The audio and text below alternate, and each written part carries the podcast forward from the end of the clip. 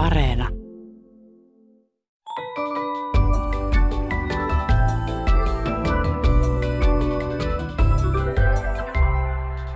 Hei, tämä on Aristoteleen kantapää, ohjelma kielen ja todellisuuden villiltä rajaseudulta, ja minä olen Pasi Heikura. Tänään pengomme tuttujen sanojen vaiheikasta historiaa. Kysymme, voiko lehmän kuohia, ja tutkimme sanaa asennemedia. Viime vuosien maailmanlaajuisen populismin yksi päämäärä on ollut romahduttaa luottamus perinteiseen tiedonvälitykseen ja leimata se valemediaksi.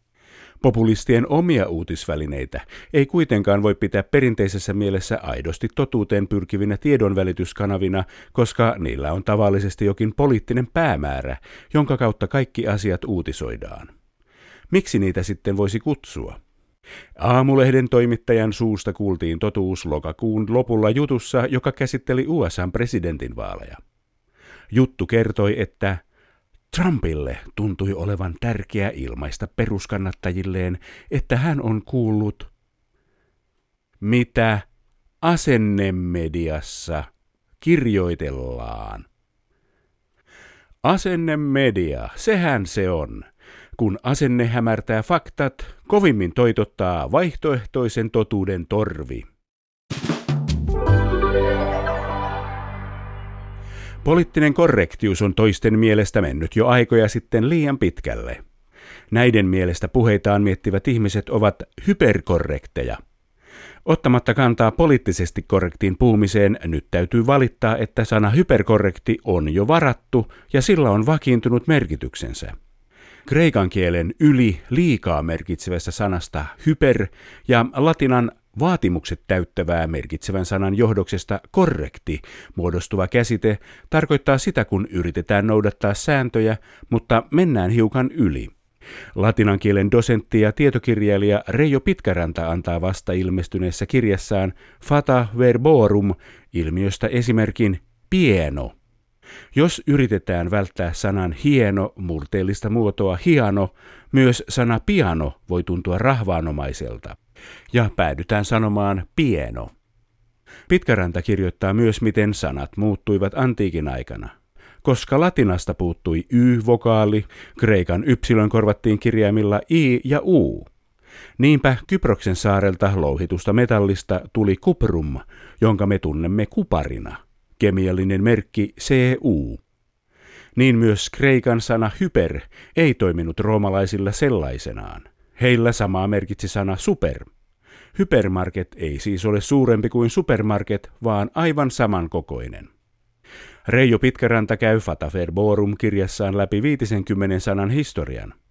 Joukossa on kiehtovia tarinoita, joten nyt on pakko kysyä latinan kielen dosentti Reijo Pitkäranta, tuleeko sana anatomia sanasta atomi?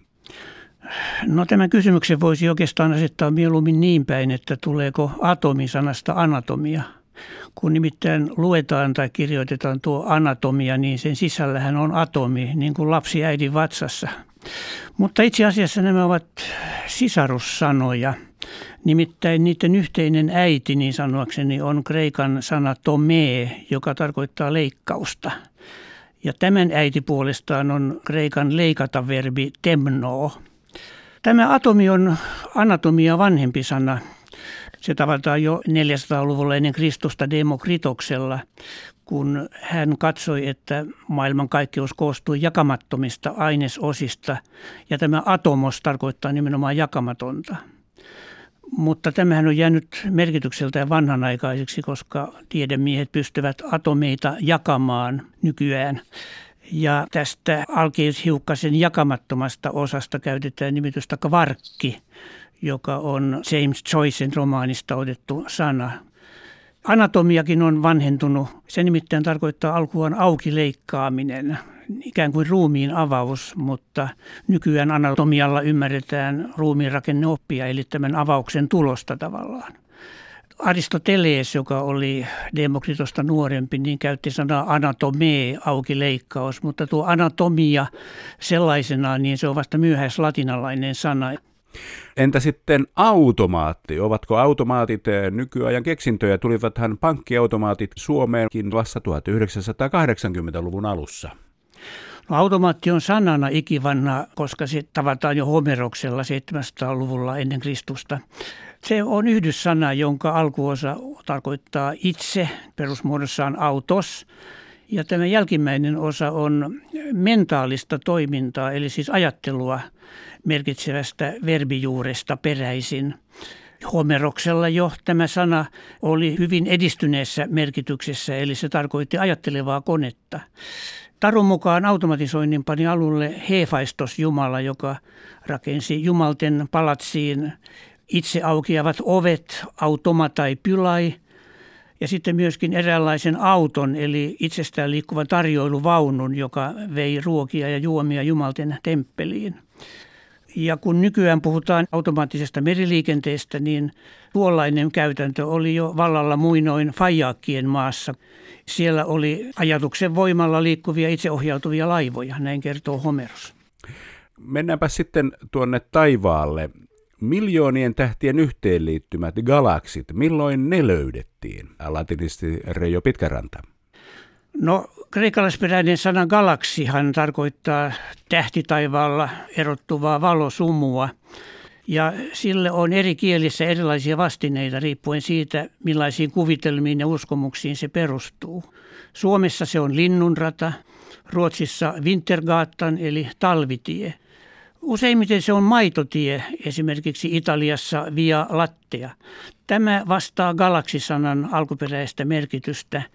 Nimittäin se pohjautuu kreikan maitosanaan gala. Taruissa kerrotaan, miten jumalatar Heera imetti Heraklees vavvaa rintamaidollaan, kunnes tempaisi pojan luotaan niin rajulla liikkeellä, että osa maidosta purskahti taivaalle, jossa se näkyy edelleen maitotienä eli galaksina. Antiikin ajan luonnontieteilijöillä oli erilaisia käsityksiä linnunradan synnystä. Lähimmäksi oikeaa pääsi Demokritos, joka äsken tavattiin atomisanan yhteydessä. Hän väitti, että linnunrata koostuu useista tähtijoukoista. Ja Galileo Galilei vahvisti kaukoputki havainnoillaan tämän teorian vuonna 1610. Ja kun sitten tähtitieteilijät ovat huomanneet, että näitä linnunratoja on useampia, niin silloin myöskin tarvitaan galaksisanan monikkoa. Ja näitä galakseja on kuuleman mukaan maailmankaikkeudessa jopa miljardeja. Vuodenvaihteessa on kaikenlaisia gaaloja, niin onko tämä gaala sukua tälle maitogaalalle? Ne ovat eri sanoja ihan, että eivät kuulu toistensa yhteyteen. No hyvä kun puhutaan sanojen taustoissa, niin puhutaan historiasta. Historiassahan, niin kuin hyvin tiedämme, niin elämä on ollut kurjaa, kylmää ja likaista.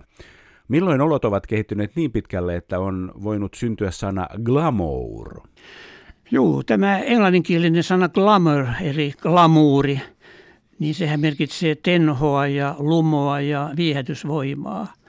Ja se esiintyy varsinkin ilmaisussa glamour girl, jolla – Viitataan vaikkapa Hollywoodin valokuvauksellisiin revy- ja elokuvatähtiin. Tämä glamour-sana tavataan 1720-luvulta lähtien skotlantilaisten runoilijoiden teoksissa, mutta tuolloin se esiintyy vielä vanhemmissa muodoissa, sellaisissa muodoissa kuin glamour ja gramarje. Mutta lähtökohtana on antiikin aikana yleinen kreikkalais latinalainen sana grammatika eli kielioppi. Tämä selittyy niin, että keskiajalla luku- ja kirjoitustaidoton kansa katsoi, että kirjoitetuissa teksteissä, joita he eivät ymmärtäneet, oli jotakin maagista lumovoimaa. Tämän sanahistorian valossa voidaan sanoa, että todellinen glamour girl sanan aidoimmassa ja väärentämättömimmässä merkityksessä on se tyttö, joka lukee kotona koulussa tai yliopistossa latinan grammatiikkaa eli kielioppia hyvin ahkerasti. Tällaista tosi glamuuria meidänkin päivinämme onneksi Suomessakin vielä on.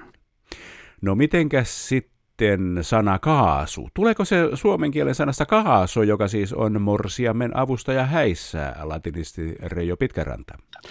No toimittaja osuu tässä aivan naulan kantaan, paitsi että O- ja S-äänteet ovat vaihtaneet paikkaa. Siis jos kaaso muutetaan muotoon kaos, niin osutaan oikeaan. Kaasusanan etymologian selvitys on sikäli helppoa ja riidatonta, että sanan keksiä itse selittää tuon etymologian.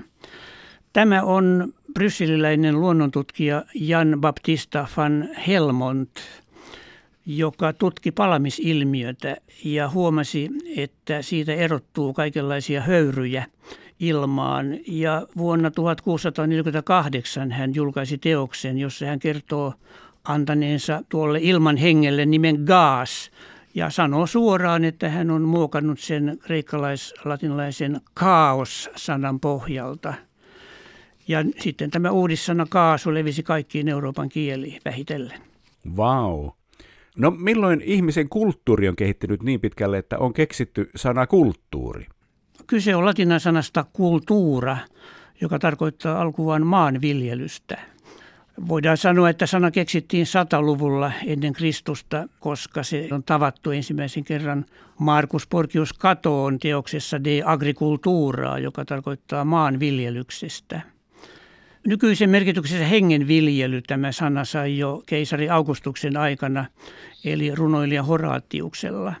Luulisi kyllä, että kulttuurisanan tilalla käytettäisiin jotakin kreikkalaisperäistä sanaa, kun otetaan huomioon, kuinka ylivoimainen kreikkalainen kulttuuri oli roomalaiseen kulttuuriin verrattuna ja miten suuri merkitys kreikkalaisella kulttuurilla yleensä oli länsimaisen kulttuurin historiassa. Mutta ihme kyllä kreikkalaiselle ei ollut sopivaa kulttuurisanaa omassa kielessään. Ja niinpä roomalais- ja latinalaisperäinen kulttuurisana on lyönyt itsensä läpi kaikkialla, jopa nykykreikassa. Mennäänpä sitten eteenpäin metrin verran. Onko sana metri lyhenne sanasta meteori? Kaskun toimittaja ei lisännyt kolmanneksi sanaksi tähän metroa, joka myöskin kuuluu näiden kreikankielisten sanojen sarjaan ja muistuttaa niitä. Mutta erikoista kyllä, niin mikään näistä kolmesta sanasta ei ole toisilleen sukua. Tämä metri tulee kreikan sanasta metron, joka tarkoitti alkua mittaa. Tavallisimmin metri tarkoitti antiikin aikana runomittaa. Pituusmitan yksiköksi se tuli Ranskan vallankumouksen aikana ja siitä lähtien. Meteori tulee kreikan sanasta meteoros, joka merkitsee ylhäällä olevaa, korkealla ilmassa olevaa esinettä, eli yhteys meteoriin on selvä. No jos vielä otetaan tuo metro, niin sen pohjana on kreikan äitisana ja metropolis, joka tarkoittaa äitikaupunkia eli jonkin alueen pääkaupunkia. Ja sen johdannainen on metropolitaanus, josta tuo metro tulee lyhenteenä ja se on tavallaan niin kuin pääkaupunkirata. No, mitenkäs sitten peruna? Tuliko sana peruna espanjalaisten mukana Etelä-Amerikasta 1500-luvulla latinisti Reijo Pitkäranta? Tuo perunasanan historia on varsin sotkuinen erilaisten väärinkäsityksien vuoksi. Kun Kolumbus saapui vuonna 1492 Haitin saarelle, niin hän tutustui siellä makeaan perunaan, jota haitilaiset kutsuivat nimellä batata. Ja tämä kulkeutui sitten Eurooppaan bataatin nimellä, mutta myöhemmin sitä käytettiin myöskin perusta kotoisin olevasta tavallisesta perunasta. Eli Espanjassa batata muuttui muotoon patata. Ja Englannissa patata kehittyi sitten muotoon potato ja sen monikko esiintyy ruotsin sanassa potaattis ja tästähän tulee Suomen potaatti tai pottu. Mutta kirja- ja yleiskieleen kuuluva peruna on latinaa Nimittäin se tulee latinan päärynää tarkoittavasta sanasta pirum. Ranskassa uuden kasvin juurimukulaa verrattiin omenaan, joka on latinaksi pomum. Ja näin syntyi pomme de terre, eli oikeastaan maaomena. Miten tämä päärynä tuli sitten Suomeen? Tuli varmaan Ruotsin kautta, koska siellä päärun on sitten tuon perunan vastine. Jurtpääron, maapäärynä. Hyvä. Lääketiede on tänä vuonna ollut kovasti esillä ja kaikkiaan tuntevat lääkärin siitä, että hänellä on stetoskooppi. Tuleeko sana stetoskooppi siitä, että lääkäreiden yhteiskunnallinen status on korkea? Onko se siis äh, muunnelma statuskoopista, latinisti Reijo Pitkäranta? Tosiaan tuo lääkärin kuuntelulaitetta tarkoittava stetoskooppi on tuttu sana, mutta varsin nuori, koska se syntyi vasta 1800-luvun alussa. Sen alkuosa koostuu kreikan sanasta stetos, joka tarkoittaa rintaa, ja loppuosasta skopeion, joka tarkoittaa katselulaitetta tällaisena loppuliitteenä. Tuo stetoskooppi ei kuitenkaan sovellu potilaan rinnan katseluun, vaan sen sisältä tulevien äänten kuunteluun. Siis näin ollen tuo stetoskooppi on hieman väärä ilmaisu. Sen korrektimpi vastine olisi stetofoni eli stetofonium, koska siinä tuo loppuosa fonium viittaisi siihen ääneen, kreikan foneen, joka kuuluu rintakehän sisältä. Tuo toimittajan keksimä statuskooppi on mielenkiintoinen uudismuodosta, jota ei ole varmastikaan tavattu missään muualla. Se on ihan kelpo neologismi, josta toimittajaa voi kyllä lämpimästi onnitella. Tuo sana on tosin hybridi ja koostuu siis kahden kielen aineksista. Siis alkuosa on latinan status, asema ja loppuosa on sitten tuo katselulaitetta tarkoittava osa. Jos rikkaus on statusta, niin eiköhän ihmisten verotuloja esittelevät luettelot ole tuon tapaisia statuskooppeja. No niin, sieltähän se löytyi. Mahtavaa. Tämmöisiä muodostelmia on aika paljon, joissa alkuosa on latinaa tai kreikkaa ja jälkiosa on sitten toista. Joo, niitä kutsutaan hybrideiksi, eli tämmöisiksi sekasikiöiksi ja puristien päämääränä oli siis aina se, että molemmat osat ovat samaa kieltä, mutta aina se ei ole oikein mahdollista, koska osuvaa vastinetta ei tahdo löytyä. Niin, että esimerkiksi jokin sosiologia on tällainen hybridi, eli alkuosa on latinaa ja logia on kreikkaa. Sanoisin näin, että niihin nyt ei kannata niin kirjaimellisesti suhtautua ja olla niin kauhean tarkka. Ne ovat ihan kelpo muodosteita, mutta ensisijaisesti pitäisi pyrkiä siihen, että molemmat osat olisivat samaa kieltä. Lääkäriellähän on muutenkin kreikkaa vai latinaa paljon näissä jäsenten anatomisissa nimissä ja sitten taudeissa. Kumpaa ne ovat, latinaa vai kreikkaa? Se on puoliksi ja puoliksi, nimittäin anatomiset ilmaisut, siis ruumiin jäsenten nimet ja niin poispäin, on kansainvälisten sopimuksien mukaan latinaa. Ja koska latinassa ei ole juurikaan yhdyssanoja, niin ne ovat usein kaksi tai useampi osaisia latinan sanoja. Sen sijaan kliiniset ilmaisut, eli taudin nimet, niin ne ovat yleensä kreikkalaisia yhdyssanoja, koska kreikka on tuollainen yhdyssanakieli. Ja näin ollen ne voivat olla pitkiäkin yhdyssanoja. Aika hyvä kompromissi. Otetaan vielä lopuksi tämän vuoden ehkä puhutuin sana virus. Virus on latinan sana, joka käytetään meillä edelleen sellaisenaan, joskin muuttuneessa merkityksessä.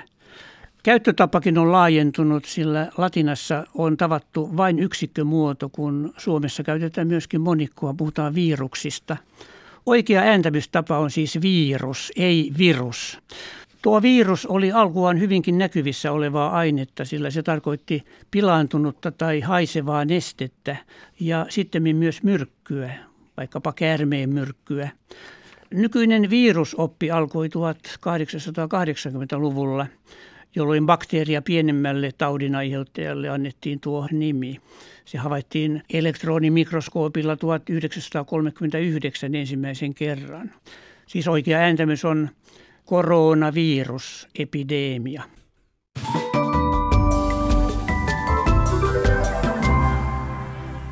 Kansa on taas puhunut. Timo Forssasta oli kiinnittänyt huomionsa paikallislehden juttuun, jossa kerrottiin maailman ympäri purjehtiasta. Forssan lehti otsikoi jutun Maailman ympäri purjehtija Ari Huuselan Jalat pysyvät maassa. Timo pohti otsikon luettuaan – Onko Arilla kahdet jalat? Toiset maassa, toiset matkalla maailman ympäri? Vai tarvitseeko purjehduksella jalkoja ollenkaan? Niin, kaikki paitsi purjehdus on turhaa, lauloi Lasse Mortensson, ja sillä perusteella voisi tehdä tulkinnan, että kun kunnolla purjehditaan, siinä on jalatkin vain tiellä. Purjehtijan vähäisen jalkojen käytön puolesta puhuu ainakin se fakta, että yksin purjehduksen aikana veneessä ei ole ketään, kenen kanssa pelata jalkapeliä – eikä siellä ole myöskään ketään, keneltä voisi saada kenkää. Tämän jalka-asian kompleksisuus voi olla myös osasyynä siihen, että purjehduskenkien suosio on laskenut niin rajusti 90-luvun jälkeen. Jalkoja ei ole kuitenkaan syytä unohtaa purjehtiessa.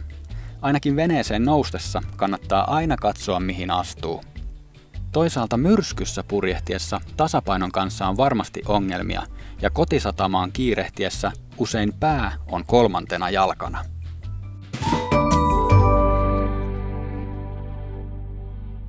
Oivallista lisätehoa sanomansa saa, kun käyttää ilmauksia, joilla on jokin suhde puhuttavaan asiaan. Ilmaukset voivat olla samalta elämänalueelta tai sitten vastakkaiselta. Joka tapauksessa elämänalue kannattaa hallita ainakin perustaltaan, jotta tehokeino pysyy niin sanotussa hanskassa. Kuulijamme nimimerkki Landepamaus törmäsi kiinnostavaan sanomukseen lokakuun puolivälissä verkkolehti Uudessa Suomessa. Keskusta jatkaa kuohimista, yrittää nyt lypsää viimeisetkin vallan rippeet ympäristöministeriöltä. Nimimerkki Landepamaus miettii, menivätkö nyt sonnit ja lehmät sekaisin?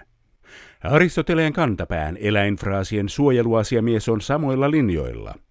Kuohiminen eli kastraatio tarkoittaa kivesten poistamista ja se on toimenpide, jolla sonnista tehdään härkä. Lypsäminen on taas se operaatio, kun naarasnaudan eli lehmän utareista poistetaan maitoa. Kuvaannollisesti kuohinta merkitsee kyvyttömäksi tekemistä ja lypsäminen ylimääräisten etujen hankkimista. Kumpikin siis tarpeellisia asioita poliittisia lehmänkauppoja tehdessä. Mutta kun kirjoittaja sekoittaa ne samaan virkkeeseen, hän syyllistyy sekä härän lypsämiseen että lehmän kuohitsemiseen, joissa kummassakaan ei ole juuri järkeä. Rangaistuksena määräämmekin kirjoittajan suorittamaan lähimmän maatalousopiston iltalinjalla kolmen vuoden pituinen Miten tunnistaa naudan peruskurssi, jotta hän osaa jatkossa kirjoittaa politiikasta tarkemmin. Suomen kielen käyttäjien kielitaju joutuu kovalle koetukselle silloin, kun puhutaan luvuista.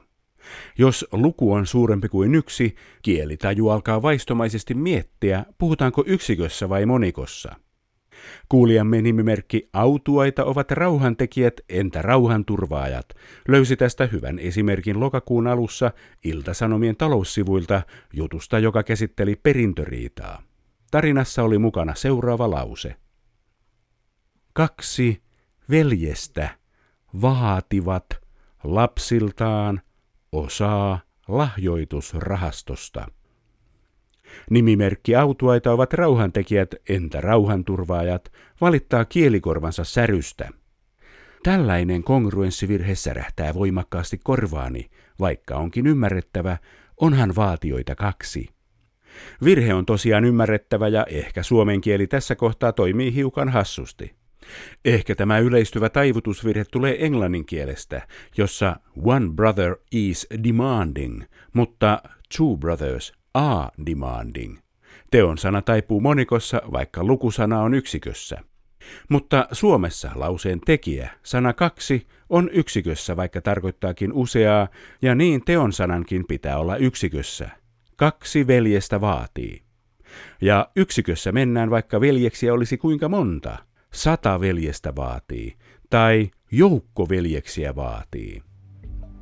Tässä kaikki tänään. Jos silmäsi sattuu tai korvaasi särähtää jokin lause tai sana, ilmoita asiasta Aristoteleen kantapäälle sähköpostilla osoitteeseen aristoteles at yle.fi tai lähetä viesti ohjelman Facebook-sivun kautta. Vastaanotin kuulemiin ensi viikkoon.